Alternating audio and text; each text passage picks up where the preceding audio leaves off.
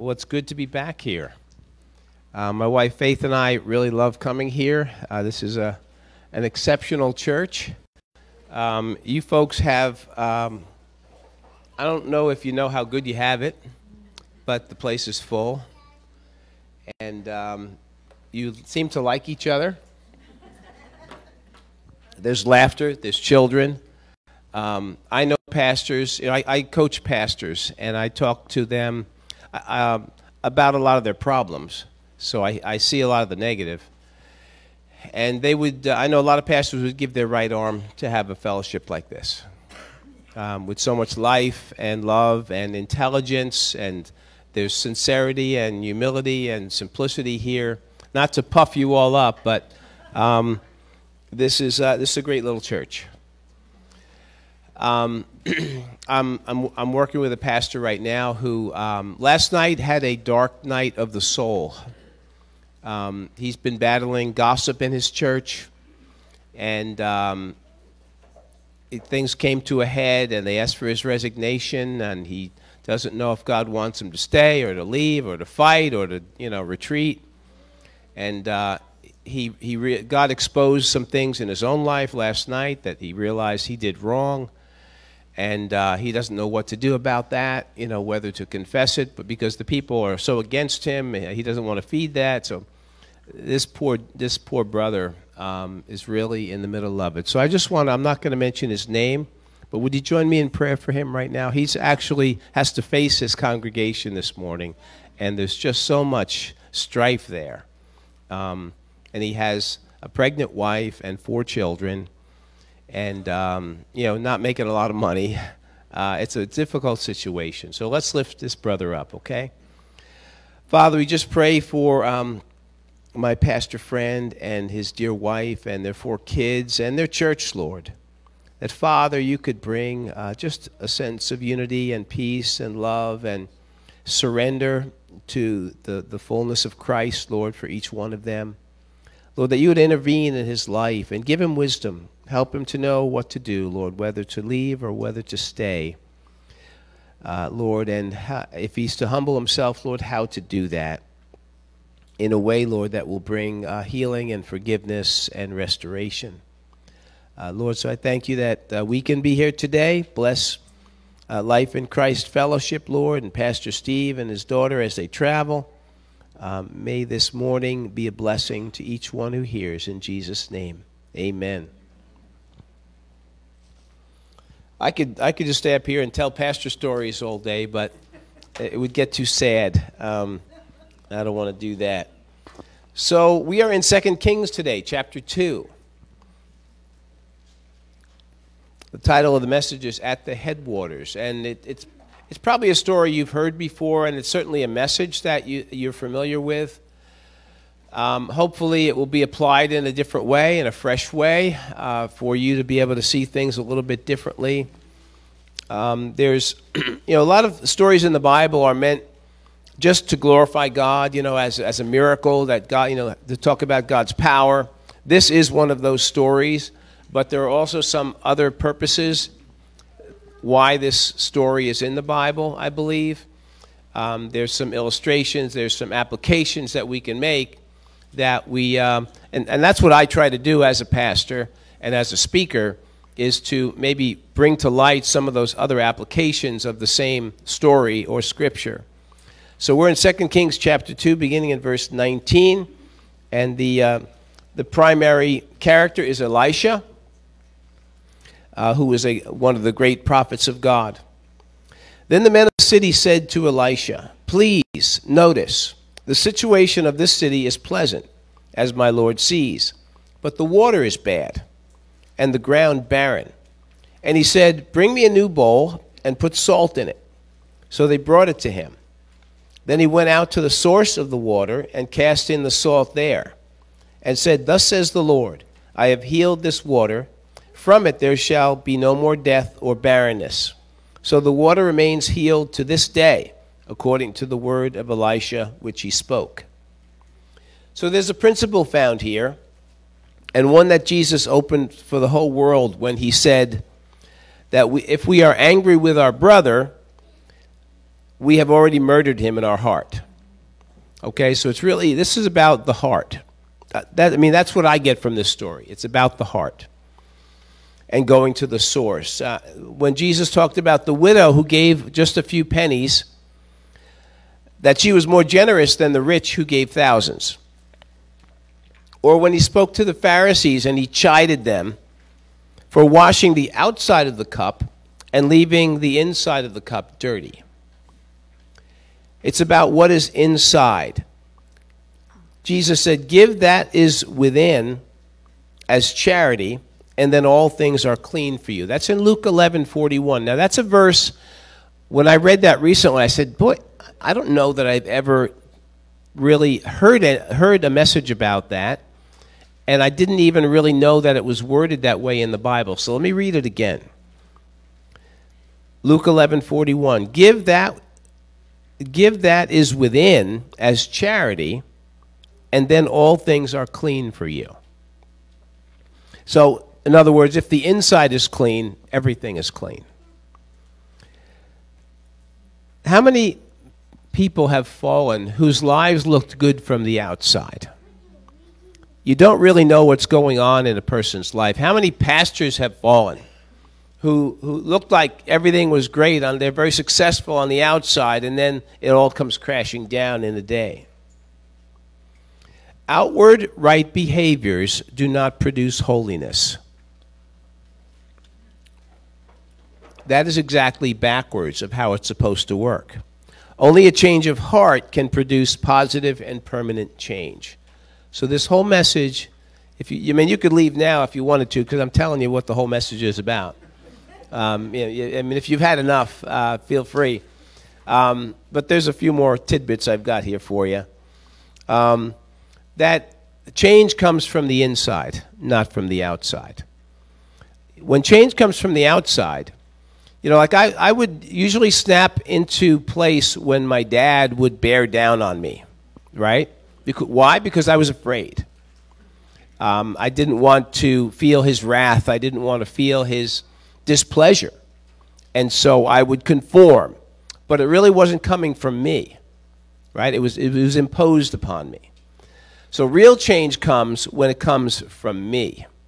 That's lasting change, that's permanent change, and that's the kind of change that God is looking for. I'll give you an example. There's a new invention for overcoming obesity, and you might want to jot this down, or maybe not. It's actually a mechanical lock that fits on your molars. It's called Dental Slim Diet Control. You can Google it later.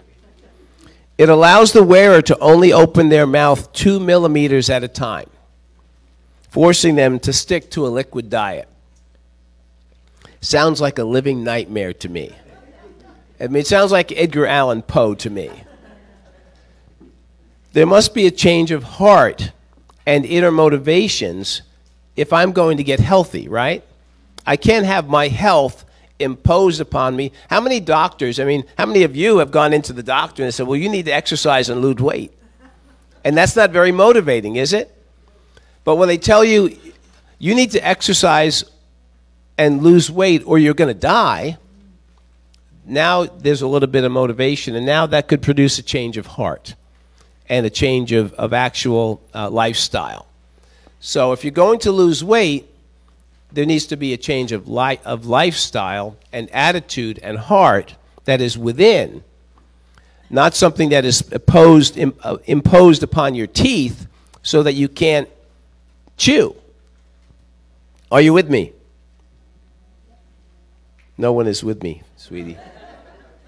Randy, come on, buddy. You're, you're, my, you're my buddy. Randy's my wrestling buddy. Um, and we're going to actually have an exhibition match a- afterwards. So if, if you want to stick around, forfeit. I, am I'm going to default.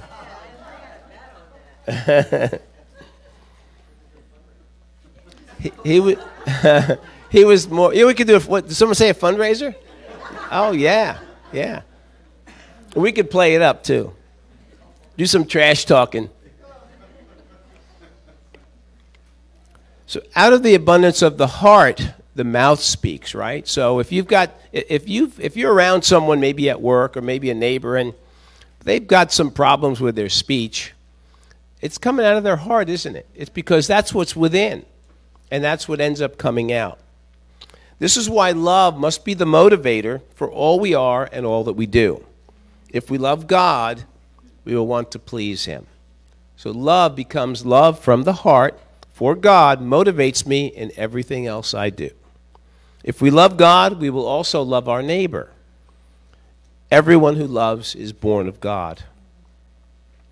In contrast, we can be motivated by fear fear of hell, fear of the disapproval of others. Many of you have probably worked in environments uh, on your job site where there was a, an atmosphere of fear, and that was the culture that you were afraid to take a break or afraid to do anything or talk to your coworker uh, based upon what the boss might bring down upon your head. Fear of getting caught is another fear. Some preachers motivate their flock to tithe by stressing that God requires 10% of your gross, not your net. It's got to be your gross, right? And they use that to motivate their flock to give. I don't know. I've never done that because I don't it wouldn't motivate me. I give because I love God and I love his church and I want his church to thrive, and I want the pastor to have what he needs to, to live and to thrive. And, and so my motivation is one of love from the heart, not doing it because I'm supposed to or someone dictates that to me. By the way, how, do you know how many times tithing is addressed in the New Testament? Anybody know? I held up one finger because it's one time. And it's not a direct reference to how much you should give. Okay, so I believe the standard that Jesus set for giving is to give everything, frankly. Uh, keep what you need to survive, and then give the rest. So the standard is much higher than 10%, in fact. Uh, 10% ought to be the minimum. So I'll stop meddling now. So, love is the root, love is the motivation. So, let's look at today's story. Some prominent men of Jericho, that famous city conquered by Joshua and cursed by God, came to Elisha the prophet and asked him to cleanse their waters. The city is beautiful today, it was beautiful then. It's an oasis. It rises up out of the dust and the dryness of that land. It's full of palms, it's full of trees with fruit. It's lush, it's beautiful. How many have been there? Has anyone been to Jericho? Yeah, I was there too. Just briefly, just kind of passing through. Um, they say there's a 2,000 year old sycamore tree, and guess who they claim climbed that tree? Zacchaeus, right? How do they know that? They don't know that. Um, but, you know, it's a good tourist attraction. I think it's $20 to see the tree or something like that. Um, they're making their buck there. So this is a beautiful place today. It was beautiful then, but beauty back then could not be enjoyed because the water was polluted as, at its source. What good is an amazing view from a beautiful mansion if you can't drink the water? It's like a person who just hits the big time. Everything is working together. They have money, they have family, they have beauty, they have prestige, but they contract a terminal disease and they have just a few weeks to live. Money and other good things mean nothing if there's no health at the root. So these people needed health. They had beauty, they had riches beyond belief, but they had no health. Water is the essence of life here on earth. Without a healthy and bountiful supply, there is no good life. They had no Culligan man back then. We have sulfur water at our house. Smells like rotten eggs sometimes, so we have a whole house filter and we can take care of some of that. Some of you maybe have difficulties with your water as well. Now we have Culligan men. Back then they didn't have that. The number one problem in the world contributing to poverty, death, and disease is the lack of good water. We have a missionary named Gary Higgins. I don't know if you, if you support Gary Higgins. Have you heard of Gary Higgins? Uh, Assembly of God missionary. Uh, and he's done a number of different things. He was mostly, mostly in healthcare Right now, his, his ministry is to go around the world with water filters, small little water filters, and uh, distribute them in communities in the name of Christ, and to teach them how to use them, and to help them to overcome their problems of having bad water. That's his whole ministry. And he spreads Christ while he's doing that. That's a great thing.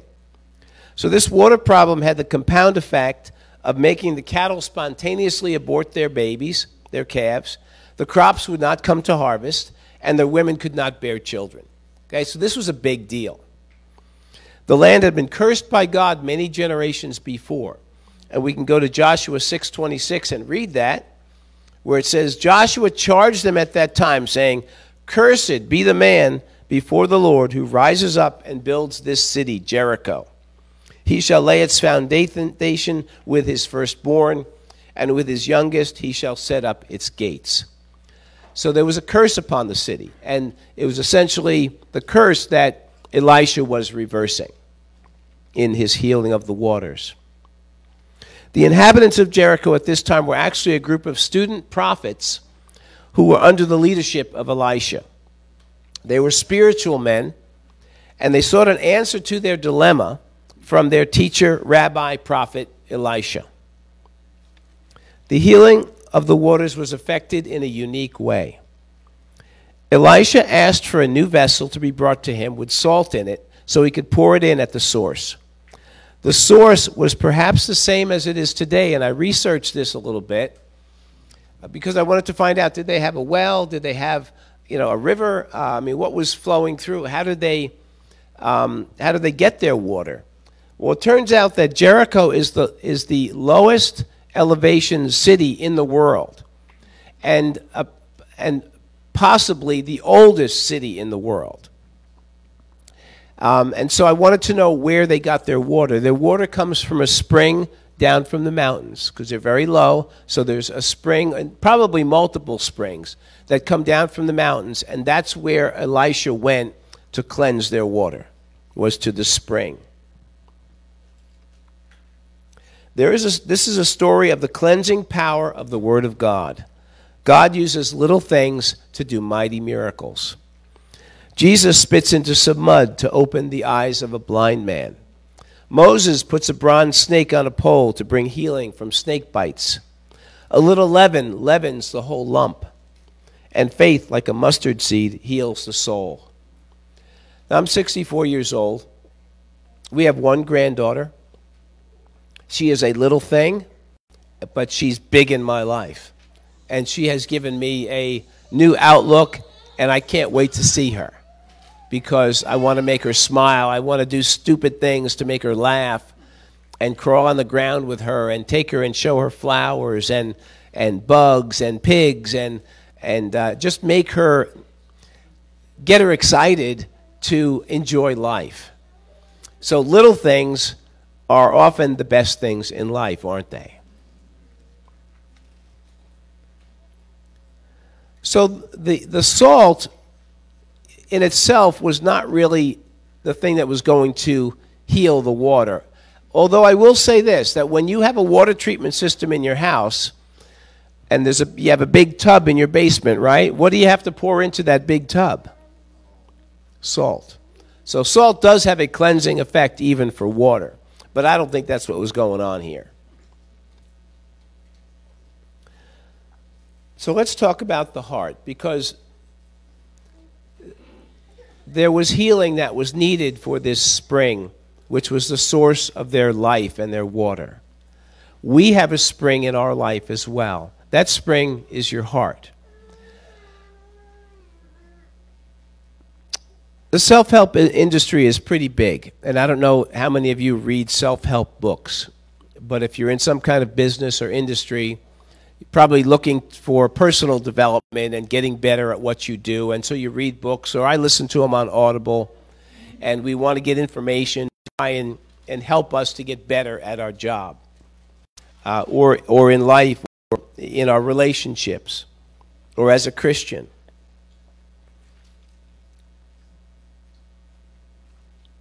But that kind of reformation uh, has a limited impact. If, if the if the help that we're getting does not affect our heart, meaning our emotions, if it's all cranial, it's, if it's all in your brain, it's probably not going to do much in, in, in a way to affect you. It's got to reach your heart, and there's got to be a motivation to want to change and to want to get better. I love what it says in Mark chapter 7. What comes out of a man, that defiles a man. For from within, out of the heart of men, proceed evil thoughts, adulteries, fornications, murders, thefts, covetousness, wickedness, deceit, lewdness, an evil eye, blasphemy, pride, foolishness. All these evil things come, come from within and defile a man. So we have a lot of potential for evil there, don't we? There's a lot of bad stuff that, that I just read off. And you can go one by one and, and go to the bookstore and find, find a book on well, how not to be a murderer and how not to be covetous. But how much quicker and easier and better would it be to just surrender your heart to Christ and allow Him to take those things from you instead of you trying to reform yourself? Reformation has limited ability to change. Proverbs 4:23 Keep your heart with all diligence, for out of it spring the issues of life. So if someone is abusive, if someone is critical, if someone is a gossip, if someone is depressed, these things are spring from within the very essence of who we are from the heart. And so, rather than trying to reform ourselves from the outside, we need to allow God to change us from the inside. We love to rehabilitate and educate and medicate our way out of problems, but none of these deal with the source. And they can never bring sustained health to a sick heart. Why do people do the things that they do? Do you know someone who puzzles you?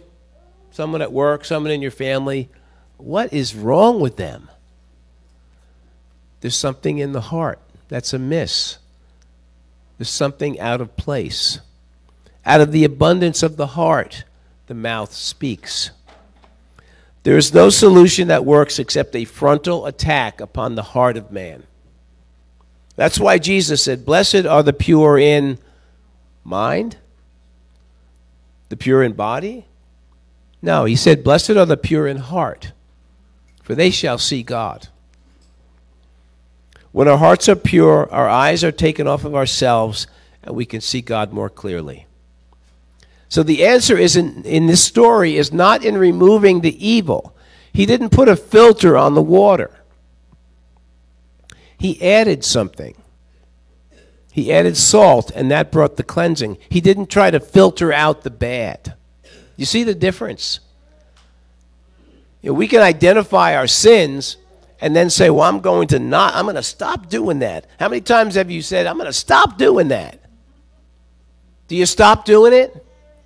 No, because you haven't dealt with the reason why you're doing it.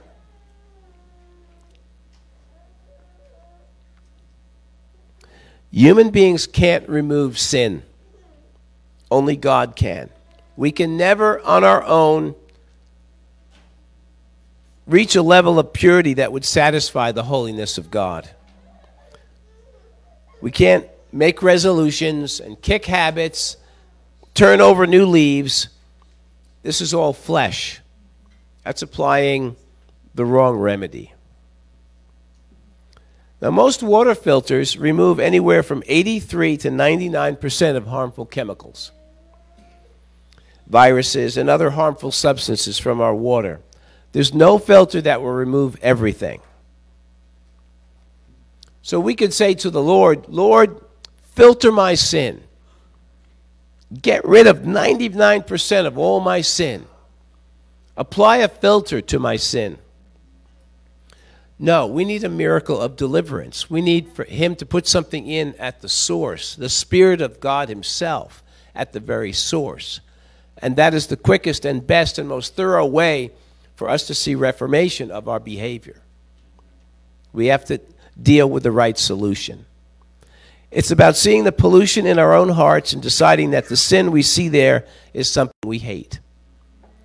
Now, I suspect that many of you have been serving God a long time. How many of you uh, gave your heart to Christ 30 years ago or more? Okay, good percentage. How about 20 years ago or more? 10 years ago or more? Okay, seems like most of you have been at it for a while.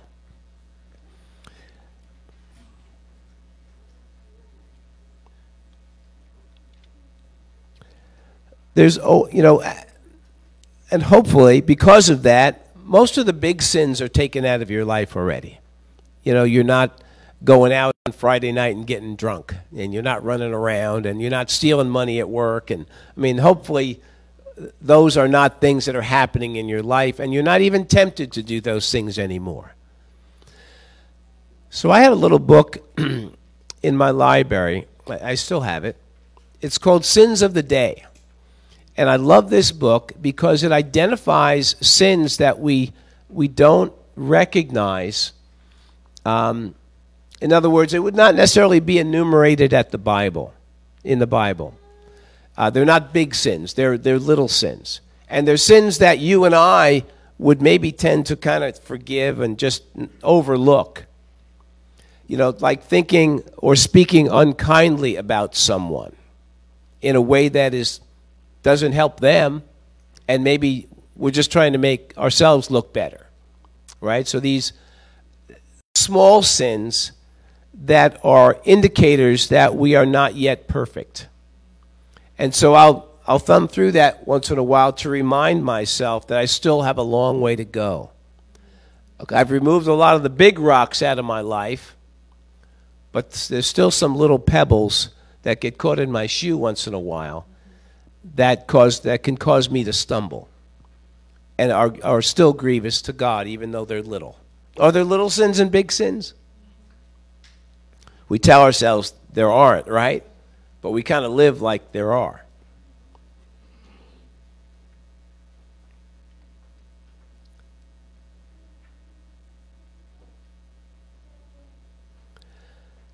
Until we see our sin as a polluting factor that makes the ground around us barren and turns the pleasant situation into a nightmare, can we find the radical source of our help. So we have to recognize we still need help. We still need cleansing. We still need forgiveness. I think it's important when we receive communion every month to take time to think about areas in our life where we have failed. Because they're there if we take the time to look for them and to confess them silently before the Lord before we receive communion. That's why we do that. People continue in, in sin until the illumination of God's Holy Spirit awakens us to our own depravity. So it's not what we take away that makes the difference, but what gets put in. And that is the new heart that only Christ can give to us. Then he went out to the source of the water and cast in the salt there and said, Thus says the Lord, I have healed this water. From it there shall be no more death or barrenness. So the water remains healed to this day, according to the word of Elisha, which he spoke. When applying this to groups or nations, this has a clear application. When the flow of life in a community, state, or nation becomes fouled, would you say that the state of our nation has become fouled? I know you probably agree with me that it has. It's become fouled. There's we have a pretty serious problem on our hands in the division in this nation, right? And so we can look at that and recognize, say, and blame it on gr- groups of people, but it's really about ideas, it's about sins, it's about man's corruption. I have a little book called Dr. Frankenstein and the World Systems. And the, the, the thesis in this book, it's a little tiny book, it's, it's an amazing book, it talks about human systems and how some systems are redeemable and some are beyond redemption. The only way to reform a human system is to go back to the root and the founding of why that system came into being, whether it's a corporation or a church or a nation.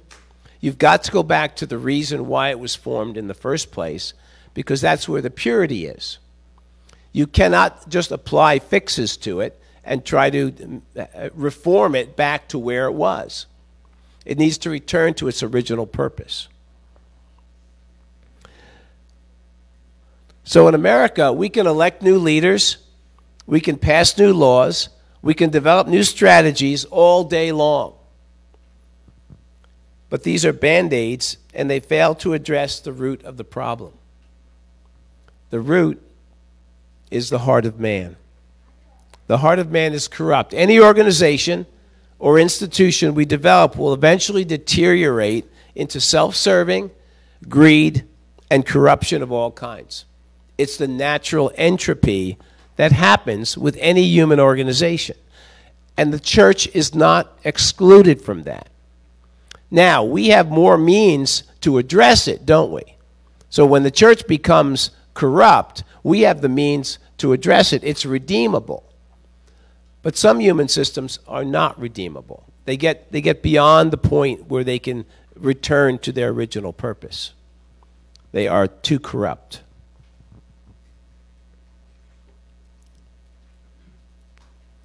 So, what we are flows from the heart, from inside of us. Reformation and behavior modification do not work. Unless the heart is purified, there is no hope of a clean life. So, a couple of closing questions. Why do I do the things I do? What is my purpose in doing the things that I do? Why do I say the things that I say, and why do I treat some people differently than other people? It flows from what is already in my heart. If I'm angry, it may not be obvious on the outside, but I may harbor it on the inside, and it will come out in my speech and my actions. Some of the angriest people appear to be very nice, but maybe you know someone who's passive aggressive, right? And they, they express their anger in passive ways things that they won't do for you, things that they don't say to you, not things that they do to you actively. The same is true of pride and greed and jealousy and hatred and more. So we have to remember Psalm 119 where it says, Your word have I hidden in my heart, that I might not sin against you. Okay? Going back to the heart. If his word is in our heart, that acts as the purifying force so that my actions will be pure. Elisha did not attempt to heal the streams apart from the fountain. He didn't put a filter on them. He went right to the source because that's where the cleansing could happen, and only there. Those who go out to establish their own righteousness are trying to purify the stream while the spring remains unhealed. This is why it's so ridiculous when our government passes laws to try to impose things upon us, right? Because people will do it only to avoid a penalty or going to jail or public shame. It does not deal with the heart. It's an external remedy that will only be temporary. It is not Christ in the Bible that saves us, it is Christ in the heart that saves us. As Jeremiah prophesied centuries before Christ, then I will give them a heart to know me, that I am the Lord. And they shall be my people, and I will be their God, for they shall return to me with their whole heart. It is sad when I see pastors trying to get their people to tithe or telling them to you know, when they when they miss a week at church, they call up and say, "You should have been in church on Sunday." You know, your your excuse is not good enough. Does that motivate you? Doesn't motivate me. Full surrender is where we must start. Recognize your need first. Allow the Spirit of God to speak to you, show you who you are. The Word of God is like a mirror, and it will show you who you are. If you're unsure, gentlemen, ask your wife, she'll tell you. Ladies, ask your husband, he'll tell you.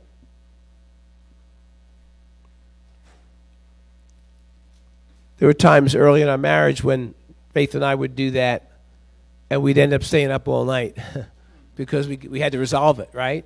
I mean, if you're going to bring that up, you, you have to have time to resolve it and talk it through and, and forgive each other and cry and all of that. Recognize your need, humble yourself, and ask God to pour in more of Christ.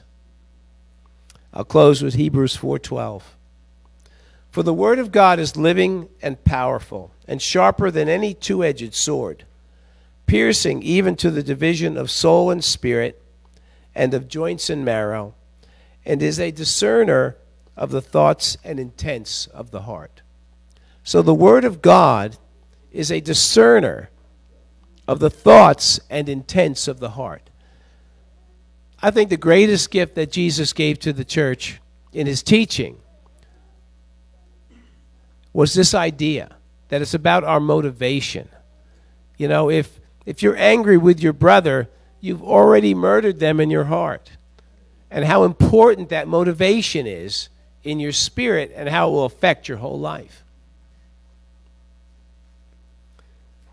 Let's bow our hearts before the Lord.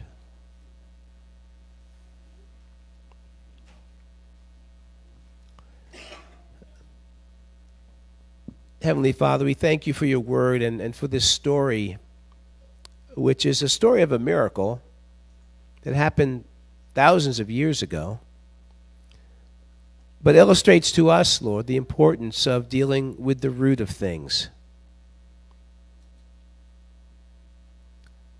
Father, forgive us those times when we've tiptoed around the truth when we have dealt with peripherals and not with the main issue. When we have not taken responsibility for ourselves and the reasons that we do things. Father, I thank you for this great church, for its pastor and its leadership, and all these great families, Lord. Pour out your Spirit, Lord. Use them to reach this community. May others see, Lord, the sincerity and the desire to please you, Lord. Lord, may our motivations be pure when we give and when we love and when we help someone. Not helping to be seen or to be thought well of, but merely to glorify the name of our Savior and to show what you mean to us, Lord, and to share your love with others. In all these things, Lord, we are grateful for that your word is true, that it's consistent. We see this principle throughout the word of God. Lord, that you want to get to the very heart of things. And that when we surrender, Lord, you are faithful to bring healing and forgiveness and, yes, transformation to each one of our lives, Lord. Maybe there's someone here this morning and you would say, Rich, would you just pray for me? Uh, y- your words have brought to light some things in my own heart that I need to deal with, and I'm going to be wrestling with those the next few weeks. And I would love if you would just pray with me. Is there someone that would raise your hand and say that? Amen. I see that hand. Anybody else? Don't be ashamed.